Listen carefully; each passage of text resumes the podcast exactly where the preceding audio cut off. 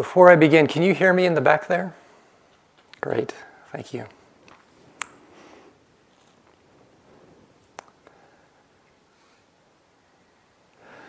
Before I fully immersed myself in the Theravada tradition, I was a monk in the Rinzai Zen tradition. And when I reflect back on it, it was probably the most intense six years of my life.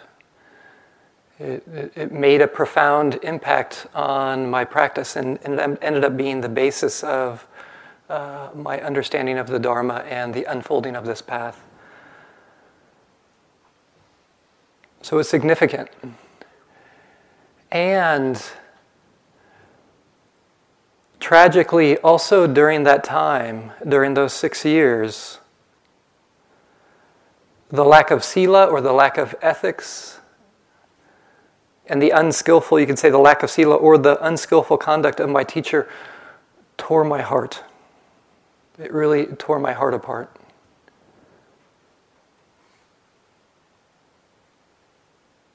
And basically, the community as well, a tearing happening there. And it turned out to be yet another reminder of the importance of ethics. It also had a silver lining to it, something of benefit to me. Because it also actually formed my love and my passion for Vipassana, for this tradition. Because of this missing link, at least the teacher I was practicing with, there wasn't this strong emphasis on ethics and feeling over the years the importance of it in the unfolding of this, this path. And maybe, maybe for some of you, your heart has also been torn in some way. And that tearing, being tragic on some manner, might also have a silver lining of it has brought you closer to this path, to this spiritual unfolding. And you probably know from that also the importance of the ethical life and, and the beauty that comes from that.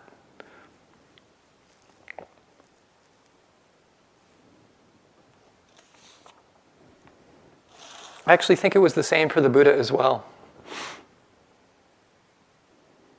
In the Sutta Nipata, there's a, a chapter uh, called the Atthakavagga Sutta, and, uh, the Atthakavagga chapter, and it's thought to be one of the earliest parts of the Pali Canon.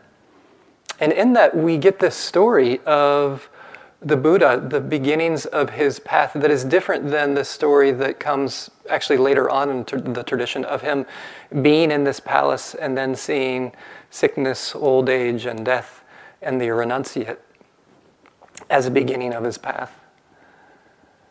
And in this, what I'm going to be sharing with you, we get to see that he sees or witnesses something different as the beginning of his spiritual path. And it begins Fear is born from arming oneself. Know, fear is born when we bring up arms, sticks, and swords. Just see how many people fight I'll tell you about the dreadful fear that caused me to shake all over. Seeing creatures flopping around like fish in water too shallow, so hostile to one another. Seeing this, I became afraid. This world completely lacks essence. It trembles in all directions. I long to find myself a place unscathed, but I could not see it. Seeing people locked in conflict, I became completely distraught. But then I discerned here a thorn, hard to see, lodged deep in the heart. It's only when pierced by this thorn that one runs in all directions. So if that thorn is taken out, one does not run and instead settles down.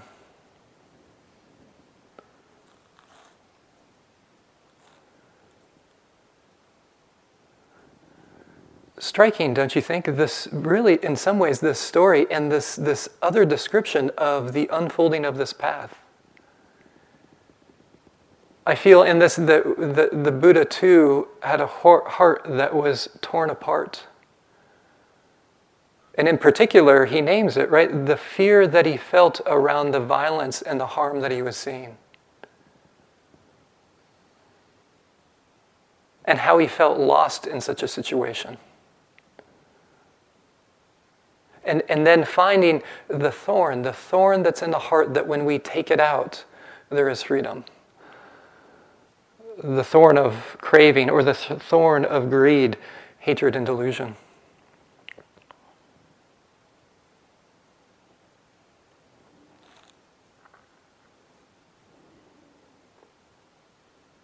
Tonight, what I want to do is I want to share with you some reflections on the importance of ethics on this path, the importance of the Pali word sila, ethical conduct. And the reason is because I, I, want to remind you that that's, that's part of your retreat here. That is what we're, we're doing here. That's part of what we're engaged in. This isn't just a mindfulness retreat, this is a retreat about the entirety of the path. And you might remember on the first night, uh, Bhante introduced us to the five precepts. And in the next couple of days, there'll be an opportunity to take the, the eight precepts as well for those of you who are interested in that. And you could say this intention in those five trainings, those five guidelines, is this aspect of not harming, not harming others, and not, not even harming oneself. And in particular, what I want to share with you is how ethics, how sila is, is a foundation for this meditation that we're exploring here. So, an overlay. So, I'm not going to be going over into the details of each of these five precepts, but more what we can learn from the value of ethics. And then, oppositely, how our meditation, how this process that we're involved in informs the ethical life.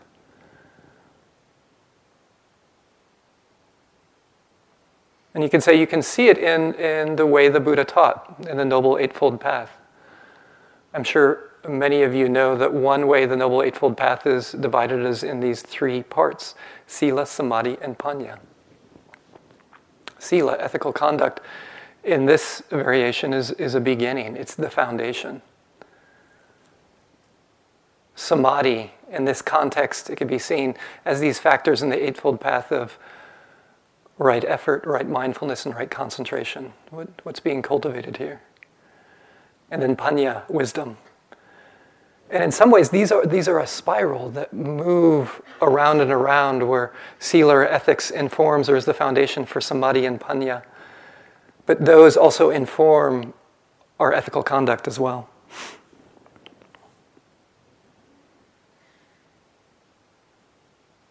And I want to point out that I feel that ethics was extremely important for the Buddha. One way of framing the kind of person he was was an ethicist. He comes back to ethics again and again.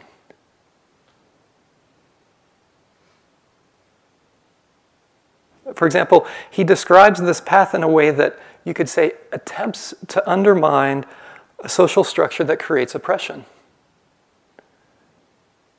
when you reflect on his idea about nobility. You, you might know that nobility in the Buddhist time, what was it based on? It was based on one's birth. You were noble depending on what family you were born into and where your family landed in that social structure. And that nobility around birth allowed a kind of systemic oppression to continue. And he undermined that, didn't he?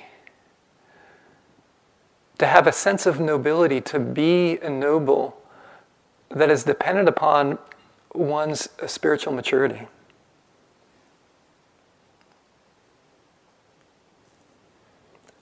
I feel he did this intentionally to disrupt a system of oppression because of his sense of ethics, because of his sensitivity to the harm that happens in this world.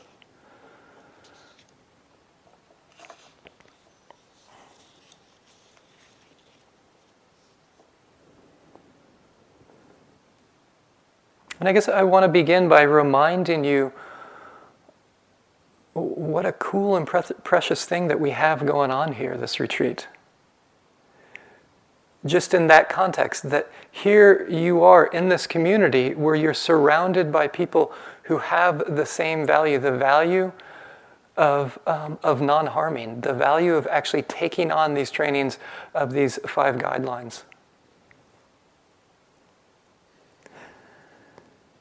Can you imagine living in a society where everyone was following just those five guidelines?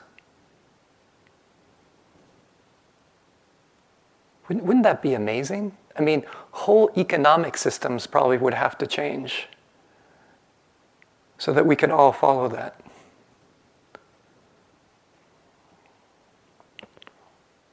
I, I want to point this out because this can be overlooked when we're on retreat. In some ways, when you're here, just that, having a, this intention of not to harm in these ways, we're creating the society that we want to see in this world.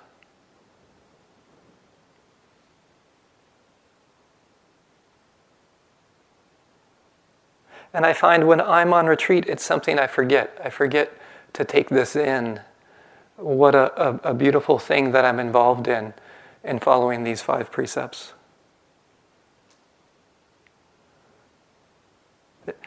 I guarantee you, if that was the only thing that you were to do on this retreat, was to explore these five trainings, your retreat would be incredibly transformative. I mean, I, I think it's great that you're meditating and cultivating these other aspects. It's a good thing. But let's don't forget the transformative quality of, of, of ethics as well. And to take it in. A few years ago, I was I had a, a gratitude buddy where we would uh, share our gratitudes uh, with one another every day, and most days, I think almost every day, he would he would say, um, "I'm I'm so grateful that today I did not intentionally harm anyone." Which at first I thought was, I have to be honest, kind of weird. it wasn't like I was kind to the cashier or I picked up a piece of trash. It was this absence. And then when I started to reflect on it, I, I thought, wow, there's something really beautiful about that when I, when I take it in the context of the world that I live in.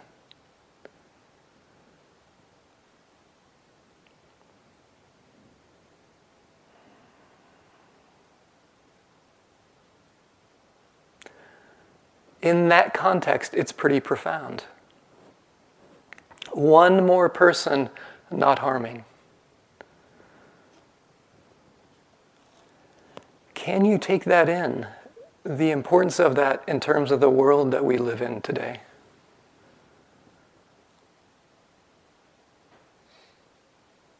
And I also I want to mention this in the context of, of this broader frame that this fits into. And this is noticing not only when we're, we have the sense of non harming, but any wholesome state that's arising in your practice here. If you're like me, what I notice often with this, this mind here is that it is so good at noticing the things that aren't working. It's actually pretty good at noticing all the unwholesome states of mind that arise. It's gotten really good at noticing aversion but it can miss the beautiful qualities of heart that actually are arising. They can even arise for those of you who are starting in part two at the beginning. There's subtle calm and a, a bit of stability that's arising at times. A bit of kindness or compassion arises as you're milling around with others. There's that seed. And if it goes unnoticed, then it doesn't get watered so that it can grow. And the cool thing about these wholesome qualities of heart is oh, that's all they need is they simply need to be noticed. Noticed with this quality of, of savoring. So I invite you to be sensitive to that. What are the wholesome states of mind and heart that arise during your day here?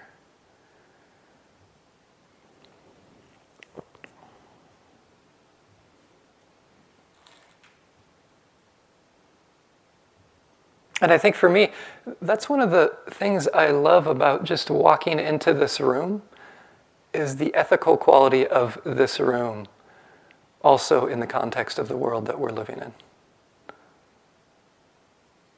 I think it's a beautiful thing that you're engaged in here.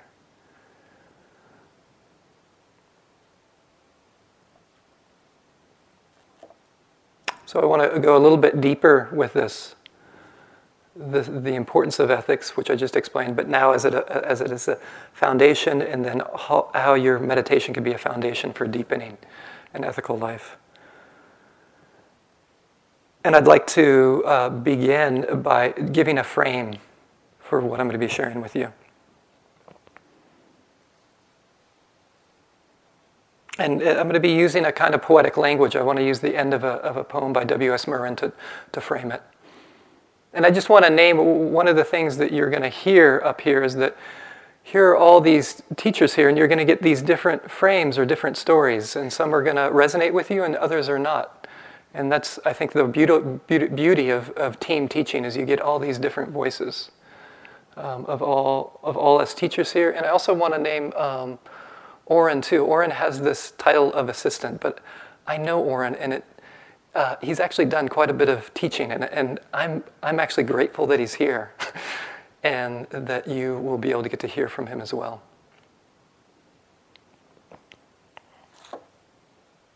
So, this is uh, from a, a, a, poem by W.S. Merwin called A River of Bees. And it's, it's a dream. And it's, it, in, in this dream, really is the unfolding of this journey. Remembering how Greg framed that last night of, of us being on this journey, journey. And you could say, in this dream, he's searching. He's trying to figure out how to navigate this activity of living and dying that we're all invi- involved in. And in the dream, he's going from room to room.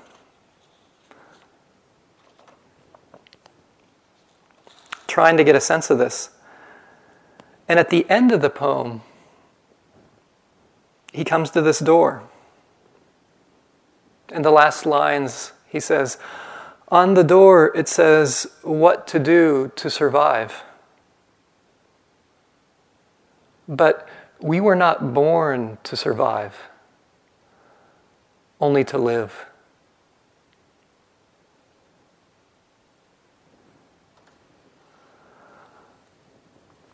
On the door, it says what to do to survive, but we were not born to survive, only to live.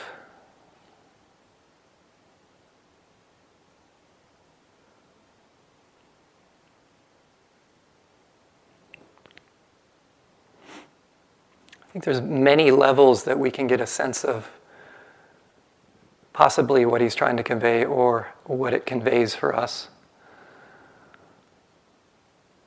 One is just the simple fact of how true that is, right? Is, is um, that you weren't born to survive.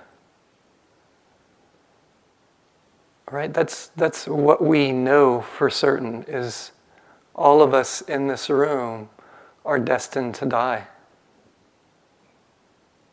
We weren't born to survive. We were born to live.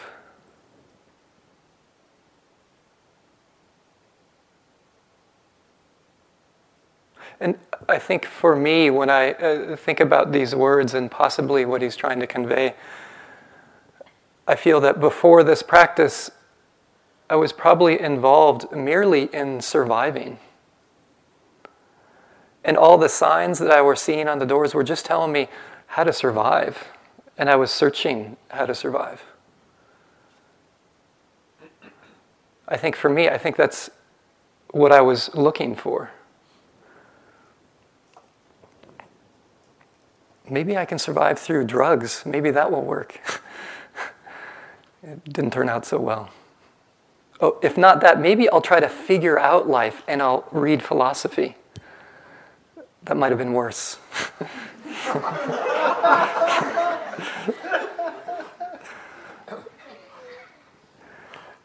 it was this impulse to survive.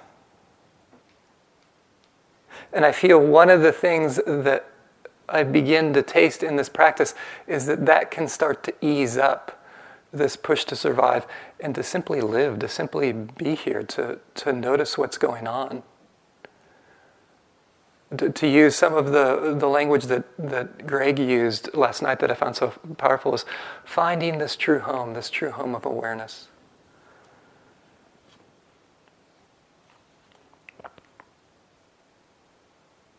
And I, I, do want to point out, of course, surviving can be a beautiful frame th- for certain things. So I'm just taking it into the context of what Merwin is saying here. I think there can be something quite powerful about it.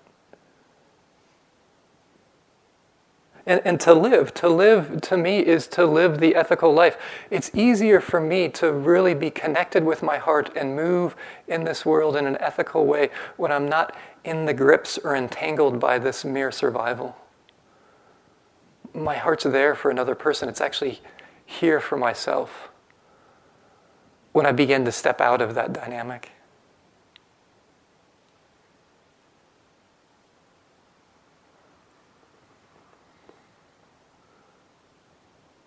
And I know that sometimes when I've come to retreat, sometimes there's this impulse of, am I going to be able to survive this? I remember the first time when I went to, uh, to Burma, I was, of course, nervous. And so I called up a friend of mine who had been there a number of times. And I said, What do I need to remember when I go to Burma? and I think I was hoping that he was going to give me more survival instructions, because I was looking just to survive. And I appreciated what he said. He said, Brian, all you need to do is sit and then walk and then sit, and then walk, and then you might eat, and then you lie down, and you just need to be there for it, just to, to, to have the willingness to show up for it. That's it. I so appreciated that simple instruction because he was inviting me to step out of the mindset of survival and to actually living, actually to be here for the experience and to notice and to be aware of how experience unfolds.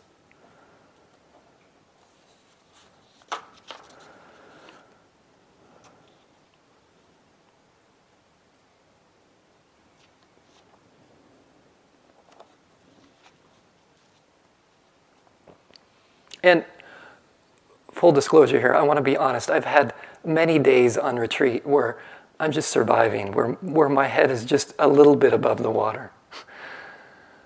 So this has not been any kind of perfect endeavor by any means. But it's been a, a worthwhile endeavor.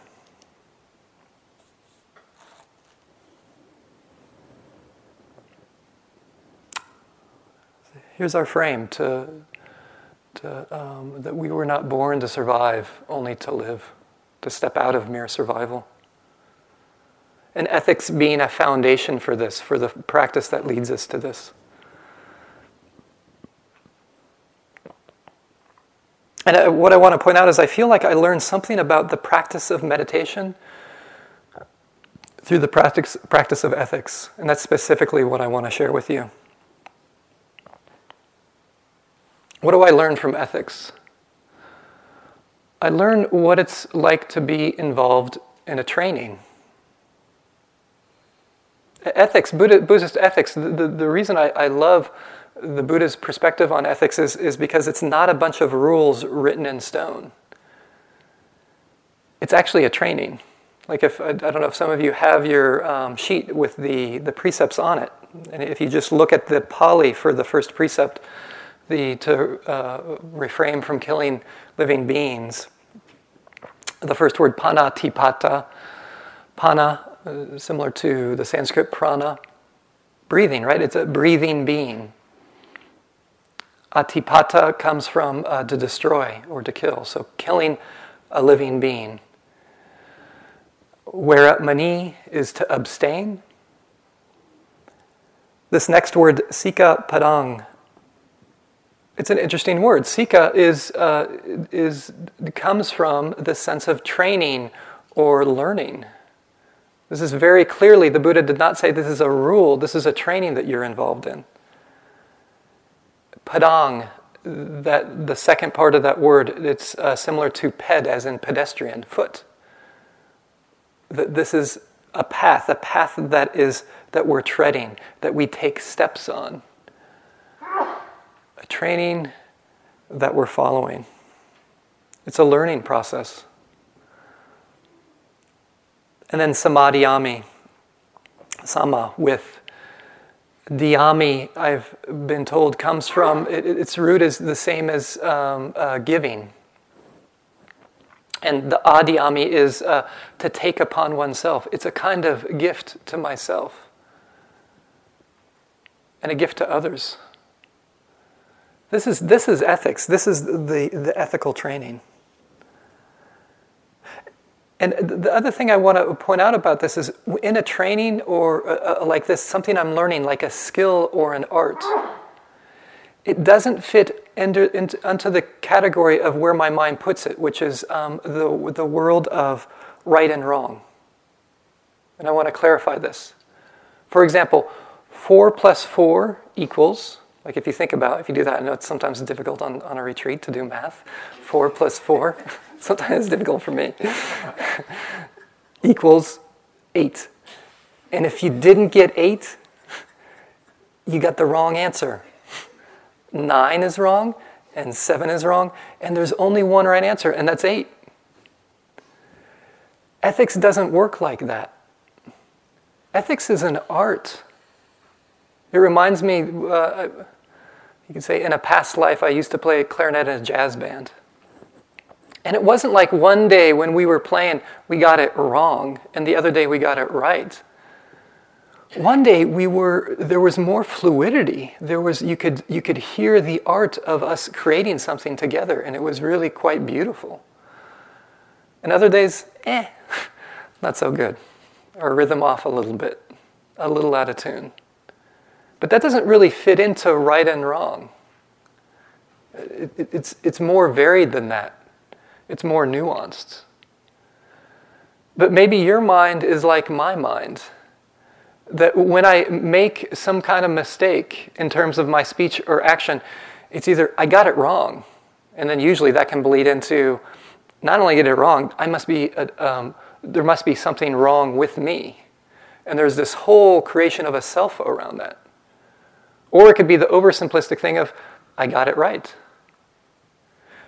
Do you hear how that narrows down the sense of training of being involved in an art? If our minds can find ethics in that way? This is a skill, it's a training. And if, if it was only around ethics, maybe it wouldn't be so bad. But you might notice, like my mind, it gets involved in our meditation as well. Oh, that's it. Oh, I think I got it wrong that time or I got it right. I, I point this out because some of you might be like me, and it's, a, it's, it's an important thing to be aware of is this, this oversimplistic way of thinking. And quite literally, that oversimplistic way of thinking is, is a thinking of mere um, survival. It's when I'm entangled in survival. Because I want to know immediately if I've gotten it right or wrong. And in terms of survival, that can be really helpful. If I'm being chased by a mountain lion, I want to know to go if I'm going to go right or left. I don't want to think about nuances. So there is a place for that. But its place isn't in meditation or in ethics. In order to learn those arts, those skills.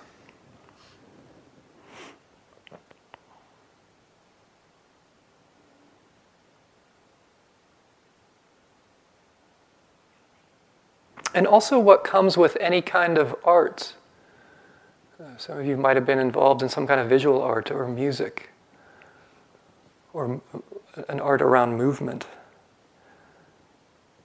Is that it also reminds me that learning an art is really messy. And I need to remember this around ethics so I can be really kind to myself.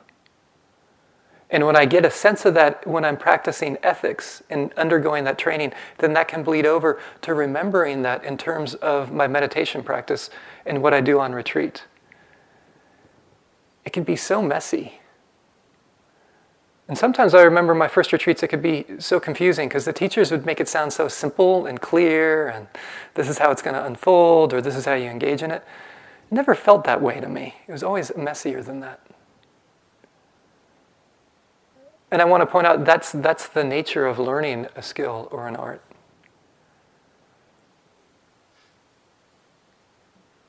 Also, what comes with training or a skill or an art when I'm involved in ethics is having a curiosity around my actions in the world. That that's the key to making it a learning experience rather than it being confined to right or wrong. And the same with meditation. Have you noticed when there's more curiosity, there's an aliveness to how it can unfold just with that one element?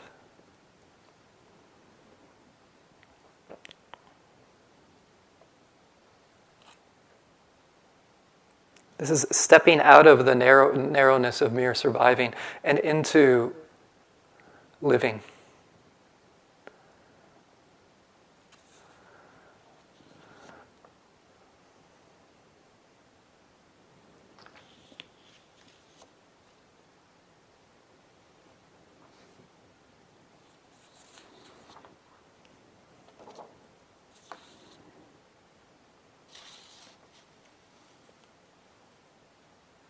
I guess one, one more thing about it being a training and how we learn this from ethics and then it can inform our meditation is the repetition that's needed and, and the patience that's needed when learning an art. And I'd like to share with you a quote from another artist, Michael Jordan from the Chicago Bulls. Remember what an amazing basketball player he was? And it was interesting what he said about his uh, the unfolding of his career. And I think he's just talking about his professional career. This is before uh, he was uh, um, after he was playing college ball. He said, he says, I've missed more than 9,000 shots in my career. I've lost almost 300 games. 26 times I've been trusted to take the game winning shot and missed. I failed over and over again in my life, and that's why I succeed.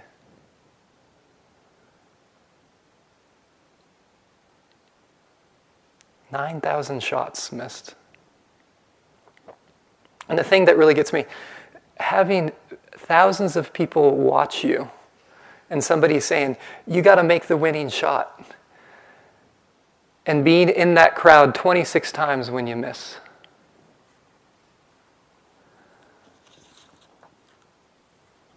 I feel meditation can be like that in some kind of way.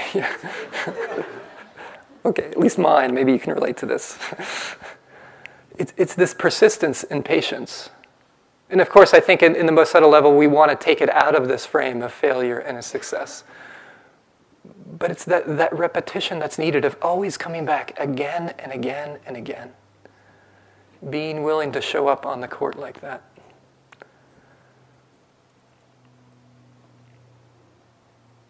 More traditionally, ethics or sila is seen as the foundation in terms of when I'm skilled at this training, there's going to be a lot less that I regret. And when I regret less, my mind is steadier. There's a kind of stability that comes when there's, a, there's an ethical uprightness in my life. And I'm sure you know this, many of you, from this practice, how there can be an ease in the mind when you take ethics seriously, when you take the five precepts seriously. It allows for an ease, a stabilizing, an opening. And, and, and, sometimes I think that's part of the process of retreat is that sometimes we settle. And, and part of my process was the messiness of navigating some of the things I regretted in my life. And it's the same process. It's simply being aware, noticing that with kindness. How these states of mind can arise and pass away.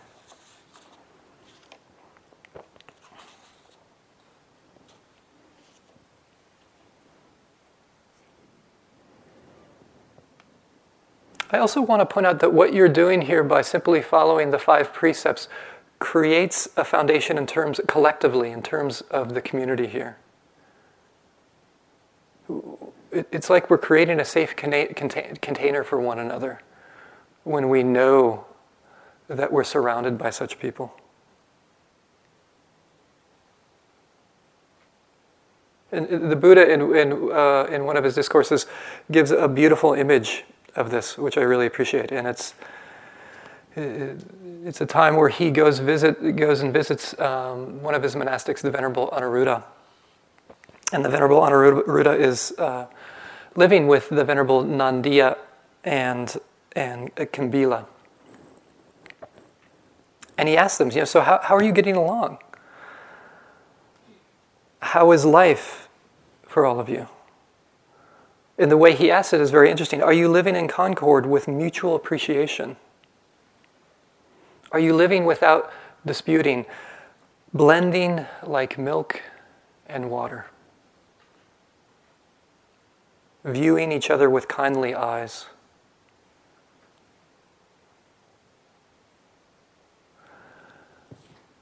I'm struck by this image of blending like milk and water that he gives for what comes from the ethical life of a community that upholds that. A community that can be saturated in a quality of kindness.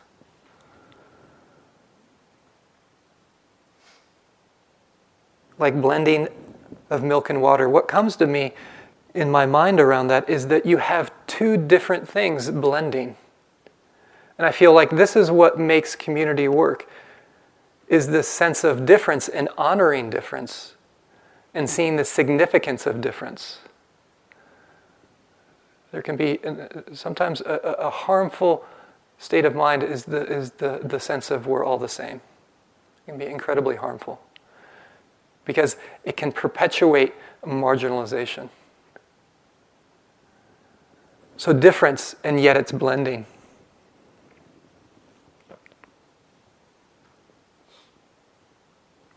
There's a quote from Howard Thurman that I feel speaks to this quality of blending like milk and water. Howard Thurman was, was actually a, a significant spiritual advisor to Martin Luther King. And in 1944, he helped establish the Church for the Fellowship of All Peoples in San Francisco. And what was significant about this church and remember, this is 1944, is it was the first racially integrated and intercultural church in the United States.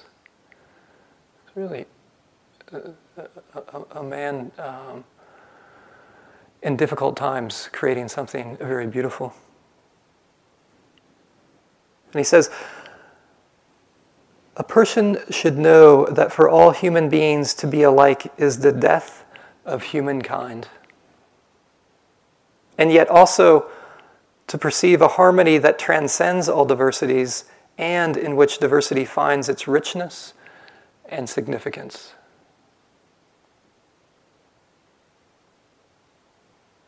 A person should know that for all human beings to be alike is the death of humankind. And also to know, to perceive a harmony that transcends all diversities and in which diversity finds its richness and significance.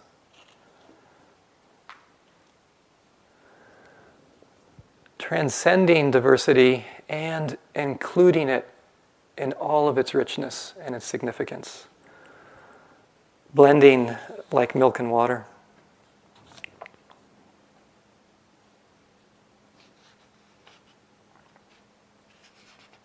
There's another piece to this story of, of the Buddha visiting uh, the Venerable Anuruddha, Nandiya, and Kimbila. And the Venerable Anuruddha speaks further about how this is unfolding and specifically what they're doing. He says, Venerable Sir, it is a gain for me, it is a great gain for me that I am living with such companions in the holy life. I maintain bodily acts of loving kindness towards those venerable ones, both openly and privately. I maintain verbal acts of loving kindness towards them, both openly and privately. I maintain mental acts of loving kindness towards them, both openly and privately. I consider why should I not set aside what I wish to do and do what these venerable ones wish to do? Then I set aside what I wish to do and do what these venerable ones wish to do. We are different in body, but one in mind.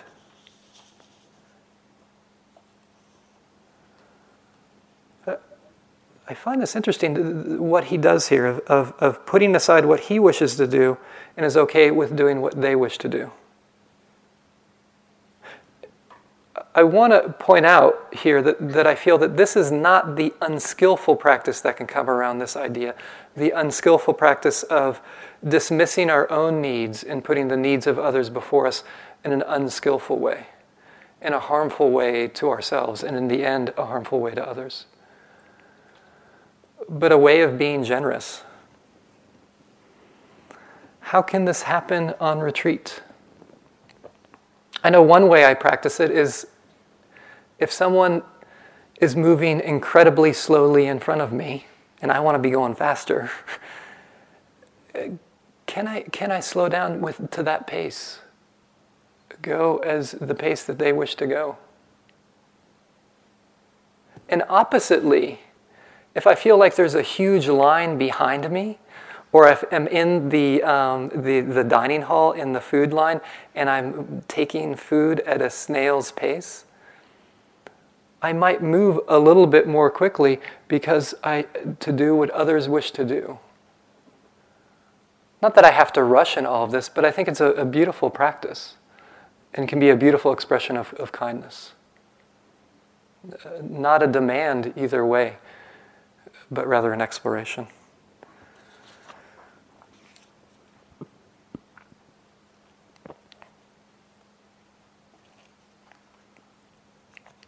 Blending like milk and water, creating the society that we want to see in the world, truly living.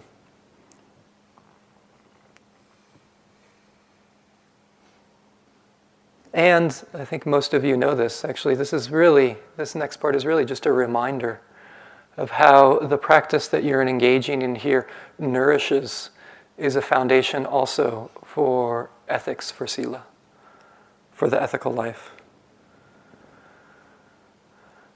How does it nourish? How does it inform an ethical life?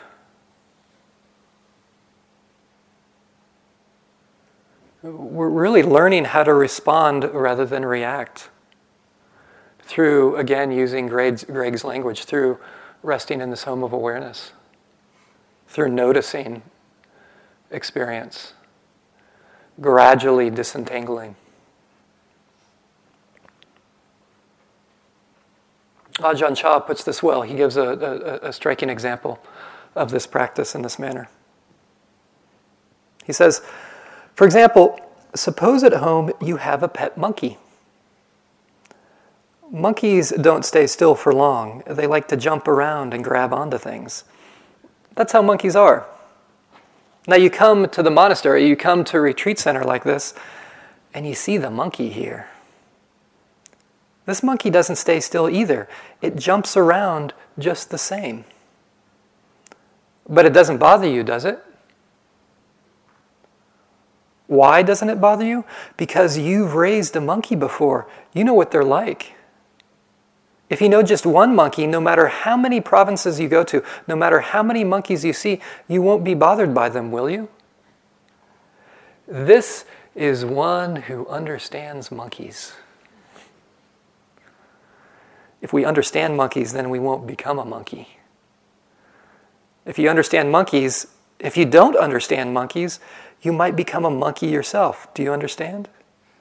When you see it reaching for this and that, you shout, you shout, hey, you get angry. That damn monkey. This is one who doesn't know monkeys.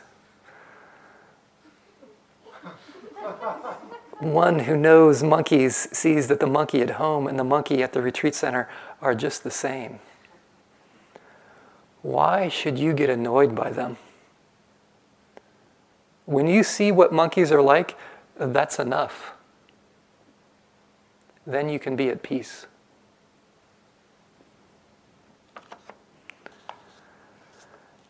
Can you see the monkey?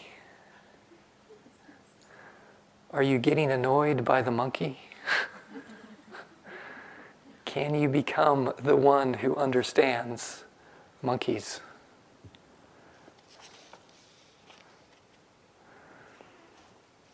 Because that's opening up a different space, isn't it? When, when we start to let down, to set down the reactivity that we have towards those internal monkeys, a space opens up for a, a, a, the ability to respond.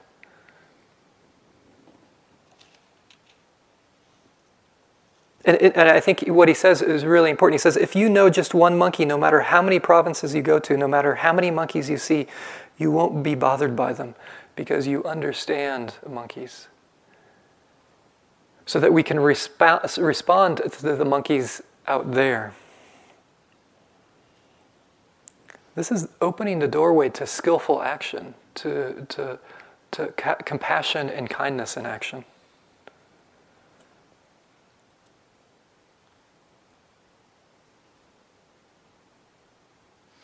It's taking this one seat. As Ajahn Chah says, the, the one seat, the one who knows, the one who's awake, that can see this and ceases to be bothered by such monkeys.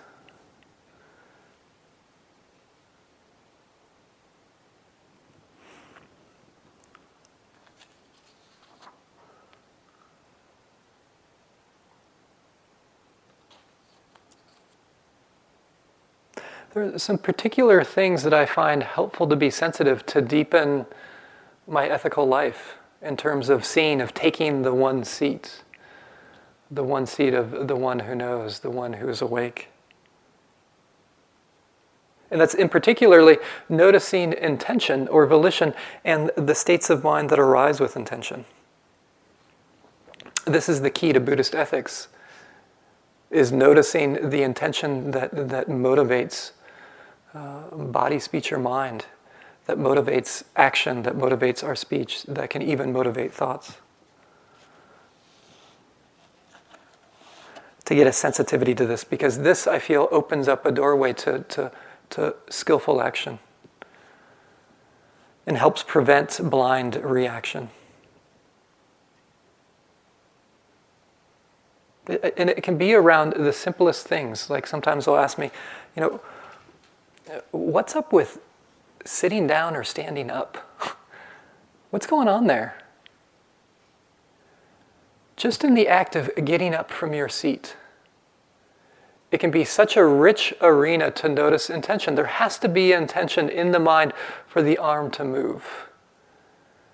And often, what helps me to become sensitive to that is first to be grounded in this world of sensation, and then to get a sense of the initiation of that, the precursor to movement, to get a sensitivity of intention beginning to well up to, to form and it forming into a, a movement of some sort. And not only that, the states of mind that impel these intentions. I, I find this really fascinating around discomfort. When I'm sitting, when I'm sitting here and the urge to move arises, what's it like to simply be with that, to notice what's within that urge? There might be, of course, aversion there. Can you notice the aversion and the intention to move? And to simply sit with that. And the way I create a sense of curiosity around this is, is to allow some of these urges to happen before moving. Okay, the urge arises, there's aversion with it it subsides, it comes again a second time. Oh, I noticed that now it's stronger. Okay, I'm going to hang out with this feeling of wanting to move. And then on the third time, I move so that there's a space to be kind to my body if needed. And also, what's important to me on this third time is yes, there might be aversion still percolating in the mind, but there can also be the sense of of um, prompting, prompting this quality of kindness or compassion. It can be such a fascinating realm to, ex- uh, to explore, the, the, the realm of intention. And the states of mind, the qualities of mind that impel intention. Whether you're getting up from where you're sitting, when you're sitting down, when you're moving around the retreat center, when you're eating,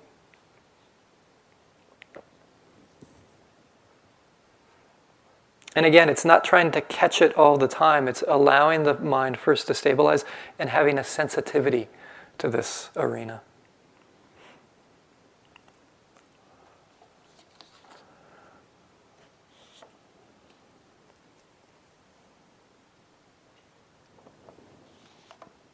Also, within this arena, the other thing I want to name is also um, how this sentence, I am standing up or I am sitting down, can be so misleading. And I want to point this out because language actually shapes how we see the world.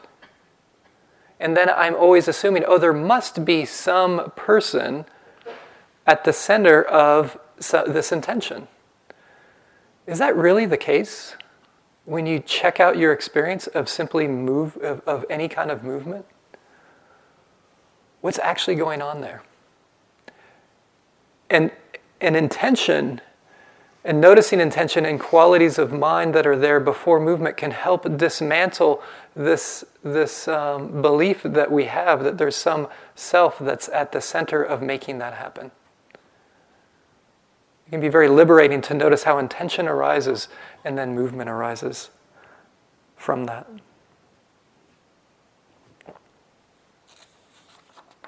This is the world of intention, and it informs the ethical world because it, it opens up the space of being clear about the intention that's there, the state of mind is, that's there before I act. To me, this is one of the most powerful uh, uh, things, especially around speaking.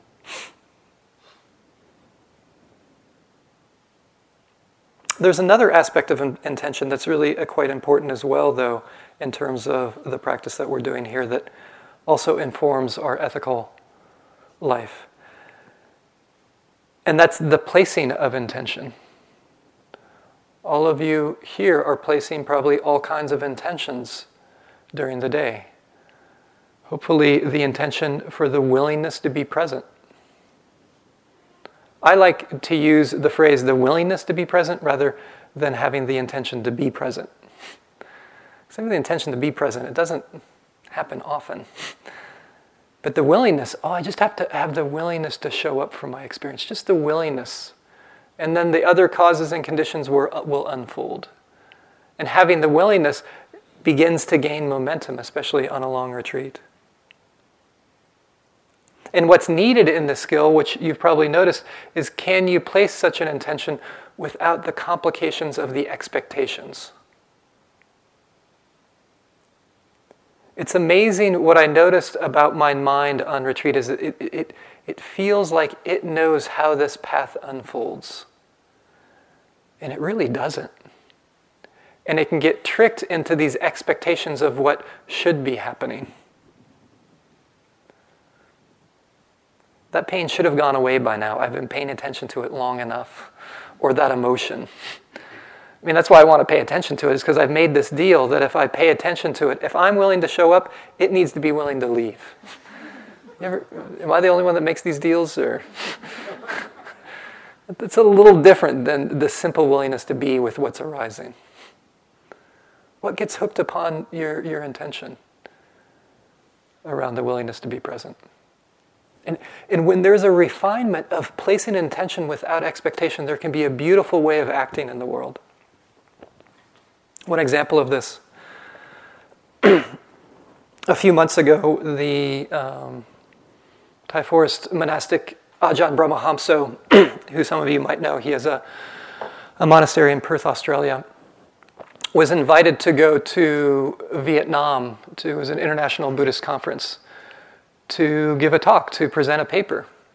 And so he accepted the invitation, which he was uh, quite excited about. And of course, when he was going there, if you know anything about Ajahn Brahmavamso, there's usually one thing he loves to talk about, especially in these kinds of situations, especially if, um, if there's going to be um, um, powers that be from uh, places like uh, uh, Thailand and Burma, and that's gender equality.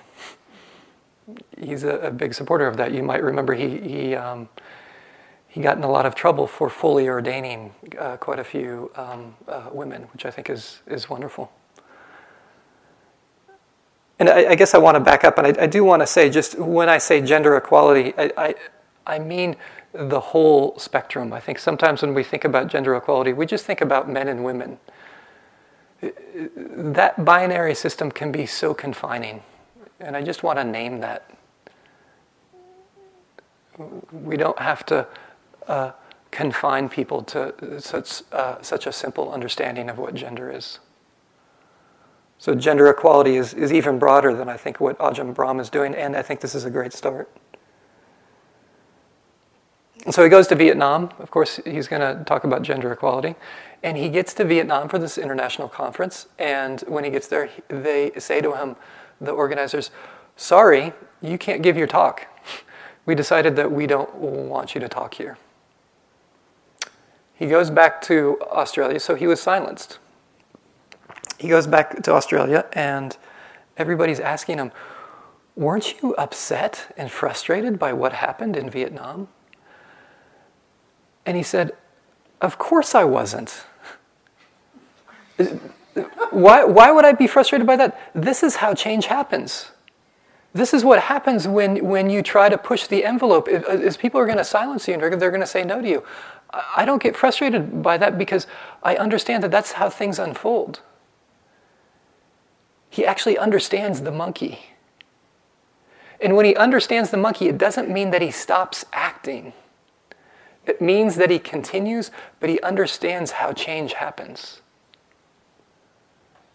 This is what we can learn from our meditation as we place an intention and then whatever happens happens, but we stick with that.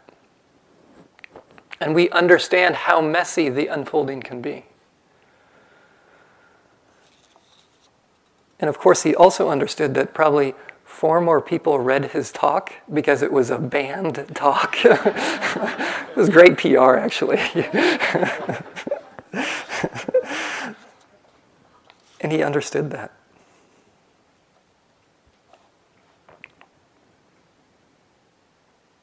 So, may our ethics here and the ethics that you're following here, and also the meditation that you're practicing here that informs the ethical life, May it, may it go uh, to serve the liberation of all beings. Let's sit for a minute here.